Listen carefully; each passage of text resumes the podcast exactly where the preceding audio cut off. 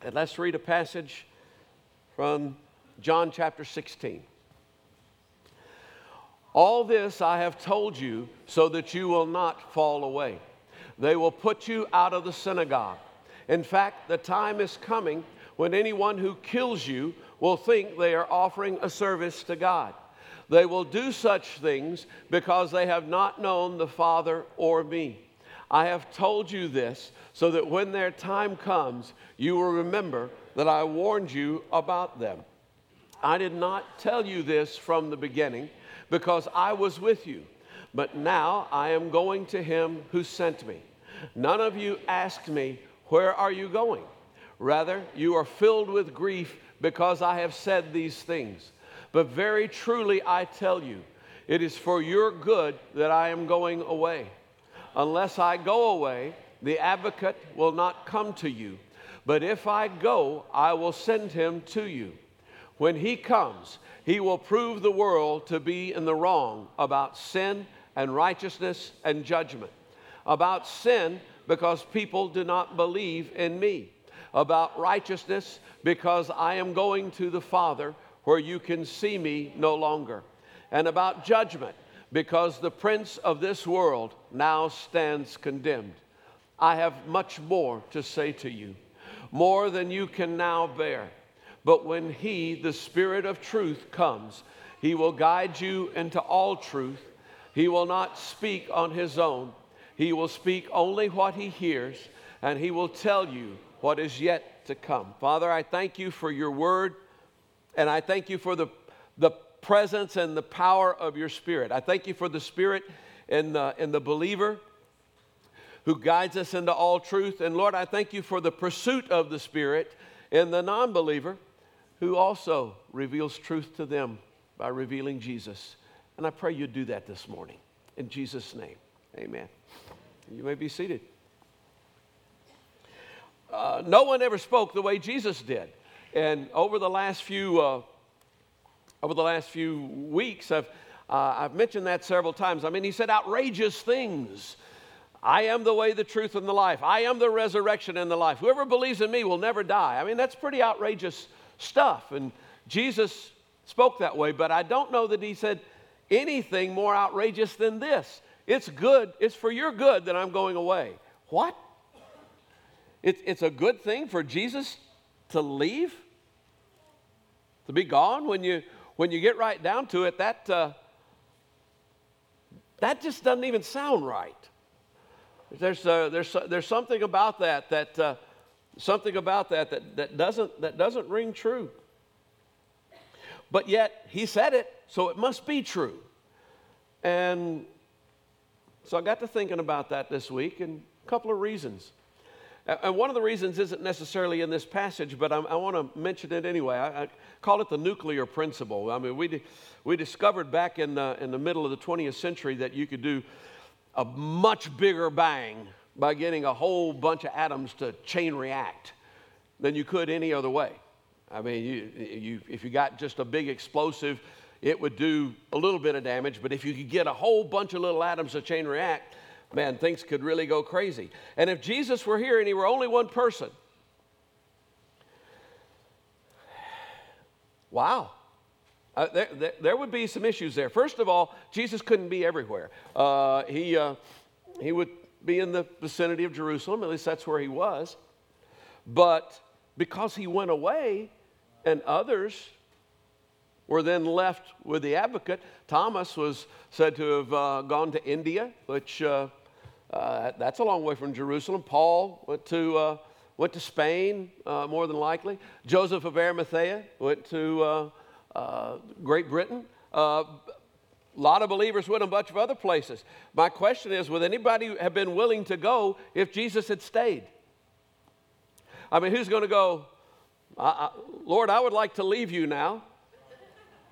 You know, they don't write songs about, Lord, send me from your presence. That just doesn't happen. And, and, if, and if Jesus, if Jesus had, had remained, then uh, how could the mission have really gotten done? And what if he didn't look like you?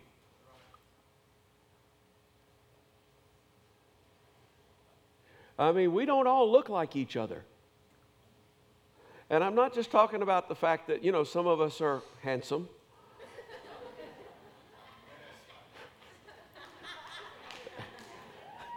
Or used to be handsome, anyway. no amens on that. Uh, but no, uh, seriously, you know what? What if he? What if he didn't look like you? Uh, if you go on, uh, you know, if you if you Google Jesus Christ images, uh, uh, you know, you're gonna you're gonna find you're gonna find he came from a bunch of different places and looked like a bunch of different people. You know, but if he were here, some of us would be very disappointed. Have a hard time relating to the Jesus that looks, looks like this. Uh, would we have understood his mission any better? We, well, we didn't understand it while he was here the first time. You know, they, we, they, they kept, uh, he would talk about the kingdom and they, they were thinking, oh, okay, well, he, we, we need to make him king. We're, we're going we're gonna make him a literal king, ruler. We vote for Jesus. And that wasn't what he was, that wasn't what he was about at all. In fact, there were many times that he had to separate himself from the people to keep them from forcing this kind of thing on him. Peter, you know, you didn't get much closer to Jesus than Peter, but, uh, but Peter rebuked Jesus whenever Jesus said, I'm going to go to the cross and die. Peter goes, Never, Lord. That, that'll never happen. Yeah. He, did he understand what Jesus was talking about? And it, and it wasn't just because he talked in parables and stuff. There's a passage over in, in Mark where Jesus said to them, The Son of Man is going to be delivered into the hands of men. They will kill him, and after three days he will rise. What's hard to understand about that? And yet it says they did not understand what he meant. And they were afraid to ask him about it. And would we have been willing to follow the advocate if Jesus were still present? See, uh, we, we will almost always opt for what is seen over what is unseen. If we can put our hands on it, if we can touch it, we go, okay, yeah, I got, I got that over that, the invisible world out there, which is unfortunate because Paul says over in Second Corinthians that what is seen is temporary and what is unseen is eternal. But if we've got the seen in front of us, it's very hard for us to, uh, it's very hard for us to see beyond it. Uh, there's a church down in Shreveport, Louisiana, called, I believe it's called Community Church. And uh, the pastor is Denny Duron. He's, he's a, a just terrific guy. And uh, Margaret and I have gone down a couple times to some conferences there. And I remember uh, the first conference we went to, I don't know how he got on this topic, but he was talking about when he first took the church. Now, his, his dad had had the church before that, and then he grew up in this church. And when he first took the church, he, uh, when I say took the church, I mean it wasn't like I'm taking this church. They, when they when they asked him to be the pastor, and he became the pastor, uh, he said the first thing that he did was he went to the to the men who were on the board with his dad and asked them all to resign. And and it wasn't once again like you know I, I would like your resignation, please. What what he said to them was all of you men are like fathers and, and uncles and, and, and elder relatives in my life. You've poured into my life. You're important to me. But now I would like to ask you the privilege of being able to have your sons serve with me so that we can bring to fruition what the Lord has given into our lives. See, there are times when something is good but it's got to get out of the way for what's supposed to come next. And we never like to see the good get out of the way for what's supposed to come next. And so Jesus said, It's good for you that I'm going to go away. Because the advocate is going to come, the Holy Spirit. And when the Holy Spirit comes, he's got work to do. And, and one of the things that, that Jesus says that he, that he has to do. It says he will convict the world of guilt. And uh, the passage that we, the, the, translation that we read today said he will uh, convince the world that it is wrong in regard to, wrong about. Uh, but I, am used to, to this translation. Same thing. He will convict the world of guilt, which means that that's not our job. I, I grew up in a, uh, I grew up in a, in a, in a church culture where I heard sermon after sermon after sermon after sermon about how guilty I was. And that's why I got saved so many times. yeah. Uh, and especially since the, you, you know, I mean, I, I, I, would hear that and I think, man, he's talking to me. And since he lived with me, he usually was talking to me. And, and you know, he hit home where, where, where it really lived there. And, you know, we have a tendency to think, or I, I was brought up with a tendency to think that, you know, you got you got to let the world know that they're sinning. No, you don't. They know it. Well, they don't act like they know it. Oh, really? You ever, you ever heard of bluffing? I mean, yeah, they've got this, they got this thing up going, ah, you know, but in here, in here, Everybody knows they're missing it. Everybody knows. Uh, back in the, I think it came out in the 70s, might have come out in the late 60s, there was a book called God's Smuggler, uh, Brother Andrew. Um, how many of you have ever seen, read that book or anything? Okay, well, you, are an old timer if you've, uh, if you've read that, uh, or you're interested in antiquities. Uh, but there's a story in, in there that that resonated with me so much that it's, it's just never left me. Uh, he was working in a factory, and there was a very foul mouthed, wicked woman working in the factory as well. And, and he had a burden on his heart for him. But man, yeah, this, this woman, she's just got to get saved. And he prayed and prayed and prayed, and, and she got worse and worse and worse. And then there was a, a, meeting, a revival meeting or uh, evangelistic meeting being held in a, in a town nearby. And he really felt like the Lord had told him to invite her, and he did. And lo and behold, she agreed to go. And so he had a motorcycle. So he, he picked her up on the motorcycle and drove to the meeting. And, and apparently it was just a great meeting, a great service. And the, and the Lord was really there in, in, in a powerful way. People could feel him, and uh, an altar call was given, and she didn't move.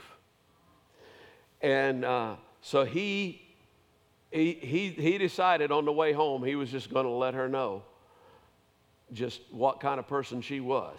And that, uh, you know, anybody who could sit through a service like that and not be touched and not come down and not give your life to the Lord, you're just, you're going to burn, woman. You know, that's, that's, what, that's what he had intended to tell her. But when they got, when he got on the, on the bike and they start home, the Holy Ghost just shut his mouth and he couldn't say anything. And after he let her off, he went home beating himself up, going, Oh God, you know, I failed you. You gave me this chance.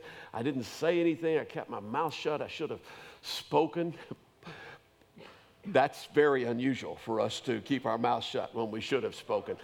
Uh, but, you know, that's how he was feeling about it until the next day at work, she came up to him with tears in her eyes, going, How can I get saved? And he said, What?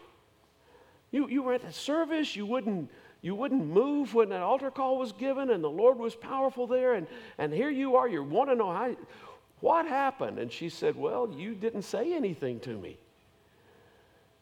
And I just figured that you thought I was so far gone and so wicked that, that I had no chance. And, and I couldn't sleep last night. How do I get saved? It's the Holy Ghost job to convict people. And He will. And we generally can only mess it up. And so we let Him do His work. And He will convict the world of guilt in regard to sin because they do not believe in Christ. Now, sin itself is actually missing the mark. You perhaps have heard that. The mark is what we were created for in the first place. which is we were created in the image of God. We were created to be like Him. And so the mark is perfection. And when we miss that, then when we're, when we're not like Him, then that's what sin is. And most of the time we tend to think of ourselves, you know, well, we hit a little closer on some things, a little farther away on other things. And, uh, you know, but we kind of, uh, but really our pattern tends to be more like this. We, we usually aren't even anywhere close to the target. You get right down to it. But the core of sin is unbelief. I mean, the core, the, the, the reactor core that gets things going is how, how we, not how we feel, what we believe about Jesus Christ. Uh, over in John chapter 6, the Jews came to Jesus and they asked him, What must we do to do the work, the work that God requires? And Jesus answered, The work of God is this to believe in the one that he sent. Period. And? There is no and. There's a period at the end of it. Because you see, if we believe in the one that he sent, if we believe in Jesus, we'll fall in love with him. And when you fall in love with him, you, be, you begin to gravitate toward him you begin to, be, you begin to become like him. Because it's, it's, we've turned, we turn sin into so many things that aren't real. What they are is they're manifestations of sin. They're, they're, uh, they're the outward evidence of the disease that we've got. They're not the disease itself. The disease is unbelief in Jesus Christ. When I was, uh, when I was younger, I used to consider the prospect of deathbed repentance. And I'm sure Alan did too, which is why he uh, chuckled over there. Because this is deathbed repentance. The idea was okay, uh, you know, if you've lived your life for the devil or whatever, and then you, you get on your deathbed and you go, I'm sorry, please forgive me, Jesus. And, you know, and he does. And I, and I, and I, and I would ponder, is that is that fair? And is that feasible? Uh, because actually, you know, as long as I don't die in an accident, I could probably pull that off. I'm just being honest here, you know, about what, what I was thinking. But as I've gotten older, I realized for somebody to live their entire life going, I don't believe, I don't accept, you're not who it is, I'm going to base my life on something else, and then get to the end and go, oh, gee, I guess I was wrong. Man, that's hard. That's really hard to imagine somebody doing. And you know what? If they can, if they actually can, uh, I, yeah, God will, I, I'm sure God will accept them. I don't know if I could do it. I don't know if I could live my life that way and then get to the end of it and go, just fooling. Well, what was your life all about? Sin is to not believe in the one that he has sent. And he will convict the world of righteousness because Jesus goes to the Father. Righteousness simply means that God says you're right.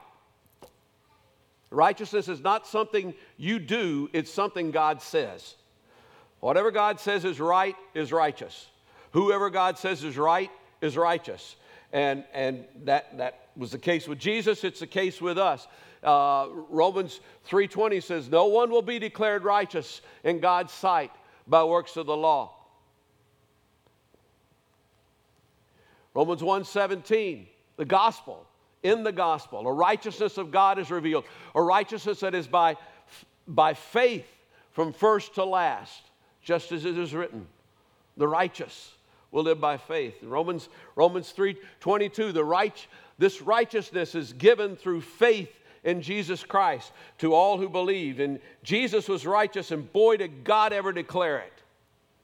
He declared it by raising him from the dead when the, when the, when the world tried to kill him.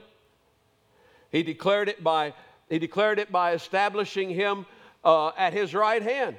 He, he declared it by exalting him to the highest place and giving him a name that's above every name. That at the name of Jesus, every knee should bow in heaven and on earth and under the earth, and every tongue confess that Jesus Christ is Lord of the glory of God the Father, because God said, He's right. He's righteous. And the Holy Spirit's the only one who can, who, who can convince and convict of that. Because, you know, I, I, when, when I say, when I read that verse, that, that passage up there, those two verses, something inside me goes, yeah, yes. And probably for a lot of you, when you, when you hear that passage, when you, when you read it, something inside goes, Amen. Yes. You know what that something is? Because the world doesn't feel that way when it hears that. It's the Holy Ghost, it's the advocate, it's the Holy Spirit inside of believers. Will convict the world of judgment because the prince of this world now stands condemned the devil was defeated at the cross. The story began in Genesis 3:15 with regard to this where God said to the serpent, "I'll put enmity between you and the woman and between your offspring and hers. He will crush your head and you will strike his heel." And at the cross that's exactly what happened. I mean, Jesus, you know, suffered suffered but the enemy got finished there. One of my favorite passages is Colossians 2:15. Having disarmed the powers and authorities, he made a public spectacle of them, triumphing over them by the cross. A public spectacle of them. Now wait a minute. He was stripped, he was beaten, he had the crown of thorns on his head, he was hanging on uh, uh you know, dying the death of a criminal, and yet it was a, it, what he was doing was making a spectacle out of the, out of the enemy. When I, was, uh, when, I was, when I was a kid, every now and then you'd hear this phrase, I'll fight you with one hand tied behind me. You little pipsqueak, you know, come on. Uh, Jesus destroyed the works of Satan with both hands nailed to a tree, his feet nailed, beaten within an inch of his life. And if he can do that in that kind of condition, what, what, what can he do on his horse? Seriously. I'm not really a preacher, I'm a teacher. So, you, you know, you keep, you keep, keep your coat on here. but I, I, I, yeah, the prince of this world now stands condemned. And it's time you say, well, he's, the, the devil's still kind of out there messing around. Uh, he's just got a little time left. That's all. And when the Holy Spirit, the advocate, comes, he also leads believers into truth. Every time I sit to read the Bible, every time I sit down to read the Bible, which happens at least daily and often more than once a day, uh, It always starts out with this Holy Spirit, come help me. I'm just, uh, all I've got's a carnal mind. Come, come and help me. Help me understand this. Help, help me to keep this in my heart. Help me to see the things that you, that you want me to see as I read here. Because it's his book, he wrote it.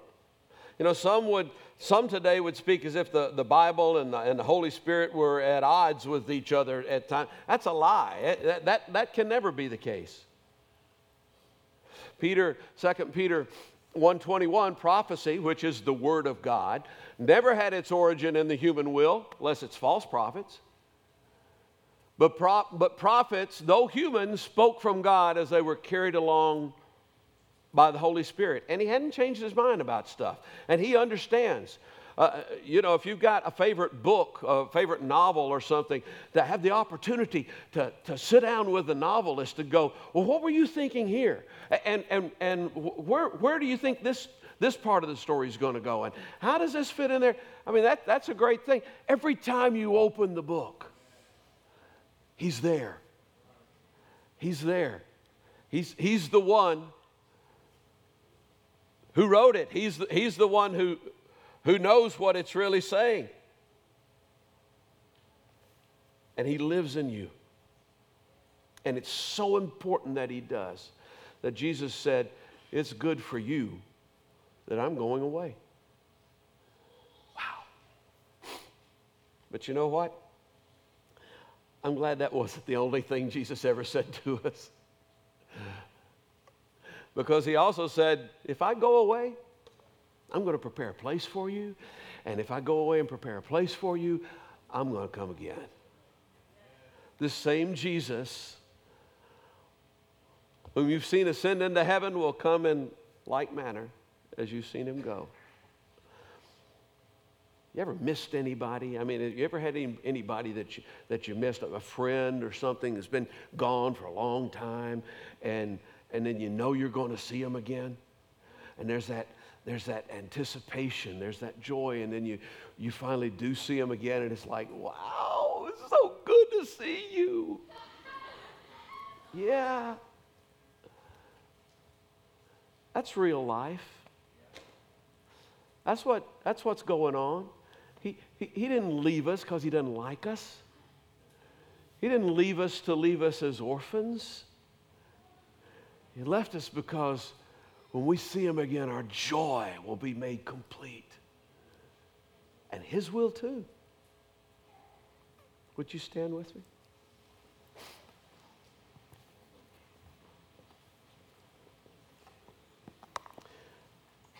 And with those who are going to pray with people, if you'd come forward. uh, and if you need prayer, if you need prayer for anything, the Holy Spirit is present. The Spirit of Christ is here. We can introduce you to Christ if you don't know Him. Uh, if you need healing, He still heals. If you need wisdom, if you need just help, you know, sometimes you get in places in your life where the only, the only thing you know how to say is help. You don't even know how to phrase it any more than that. He knows. He knows. If you don't need to come worship with us for a few moments, we'll wait on those who do need to come. But if you do, come on.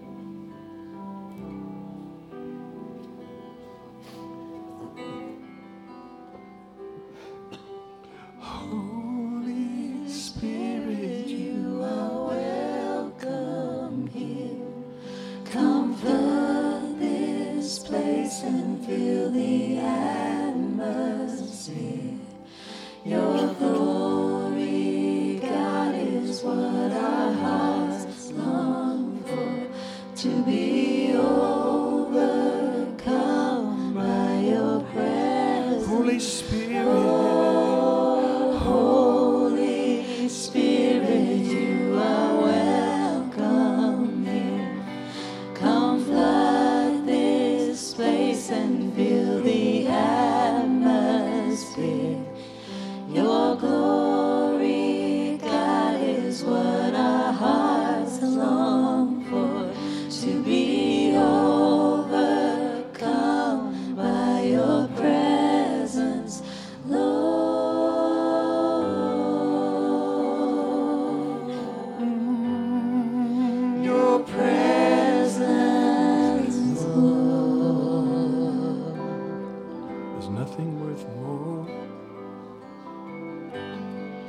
I've tasted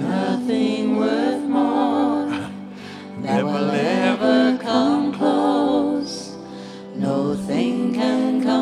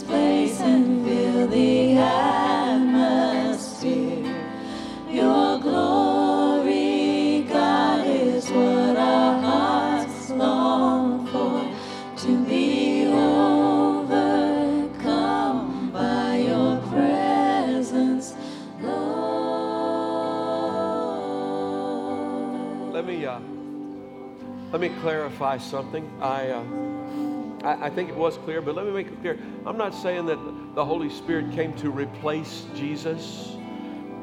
Uh, I'm not saying that Jesus got out of the way so that because the Holy Spirit was better or something like that. The Holy Spirit came to make Jesus real to you. He's here to prepare the bride because the bridegroom's coming. That's what that's about. Raise your hand. Let me give you a blessing. May the God and Father of our Lord and Savior Jesus Christ, who sent his Son into the world so that we might know him, whom to know is life eternal, and who sent the Holy Spirit into the world so that we might be prepared to be like him. May the presence and the power of the Holy Spirit rest upon your life. May Jesus be revealed to you and those around you. In Jesus' name, amen.